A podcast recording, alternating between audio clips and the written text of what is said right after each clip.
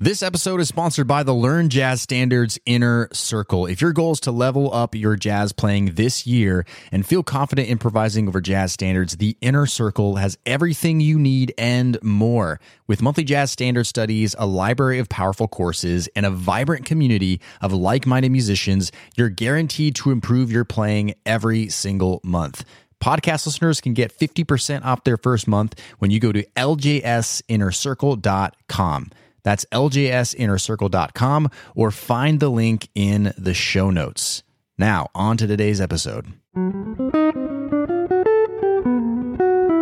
If you want to be a good musician of any kind, then you know you need to practice, especially if you want to play jazz. So I'm going to give you the very best practice advice I can give you to help you get set up for success coming right up.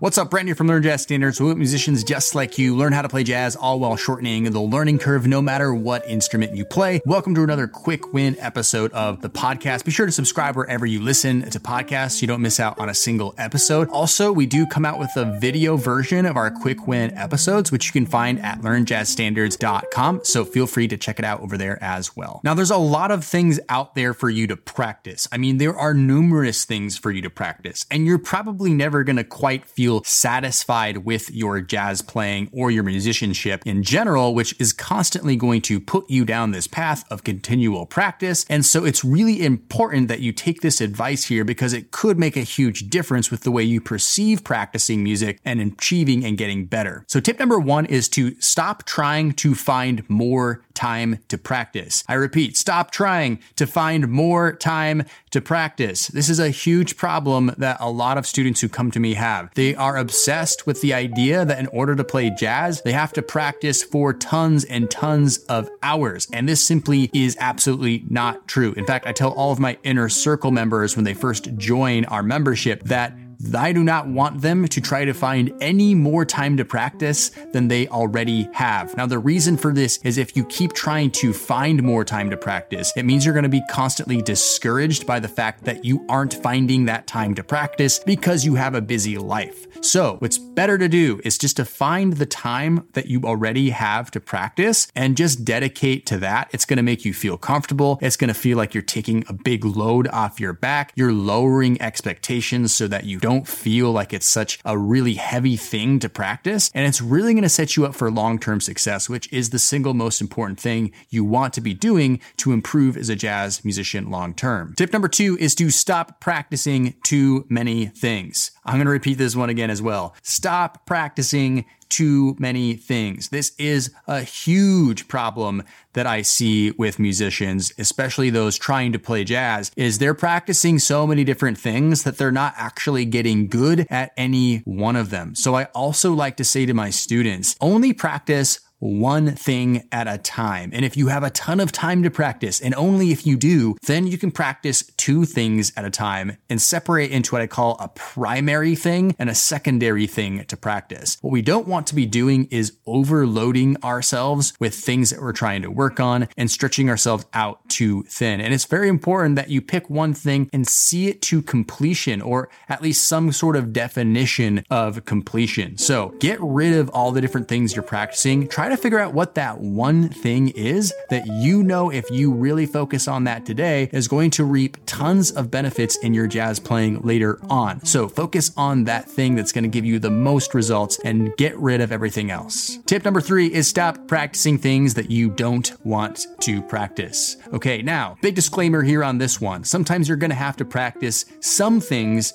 that you don't want to practice because ultimately you're probably not wanting to practice things that you're not very good at. That's just basic human nature. However, if we're spending an abundance of time working on jazz standards we don't really like, working on a jazz solo we don't like, just someone told us to learn it, we're trying to work on something too much to a great degree of frustration, then we're probably not going to stay motivated long term. We're going to stop having as much fun, which completely defeats the purpose, and then you'll end up not practicing at all. So focus focus a lot of your time practicing on things you are genuinely interested in getting better at and actually enjoy, and you're probably going to see better long term motivation and results from doing that. Number four is to stop practicing things that you are already good at. Stop practicing things you're already good at. Again, big disclaimer here is that if you're only practicing things that you aren't good at, then you're probably going to get a little bit frustrated. So you want to definitely put into your practice sessions just playing and having fun, or even considering that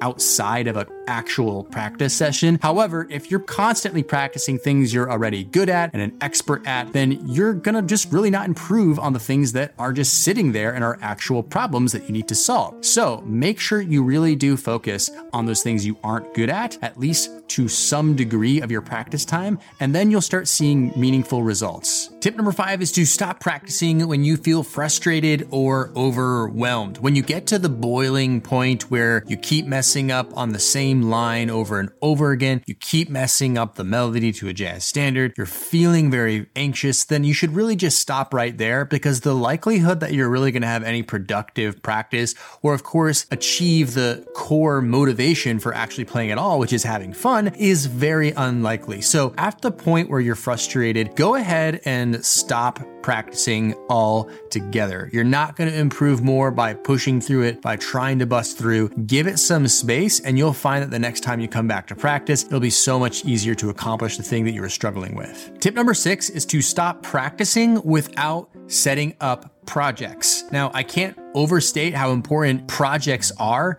when it comes to improving your jazz playing. You always want to have a project going, such as learning one jazz standard in a month, which is something we do in our inner circle membership. And the reason why you want to have a project is because it gives you a measurable result that you can go to achieve. So, for example, if I say I want to learn one jazz standard in one month, we can then work backwards to figure out what we're actually going to be practicing every single time we get to the practice room. We may learn the first four bars of the melody by ear with the first practice session and then build on after that. But it also gives you a sense of accomplishment when you finally finished that project and then you move on to the next one. You're able to measure your progress. And when we don't set up projects for ourselves or goals, for lack of better of terms, to actually accomplish, we're going to lose motivation very quickly because we won't be getting that satisfaction of knowing that we're actually moving the needle. So that's all for today's quick win episode of the podcast. Hope that you found this helpful. Hope that you take action on today's episode. Of course, be sure to subscribe wherever you listen to podcasts so you don't miss any one of these episodes, and we'll see you in the next one. Cheers.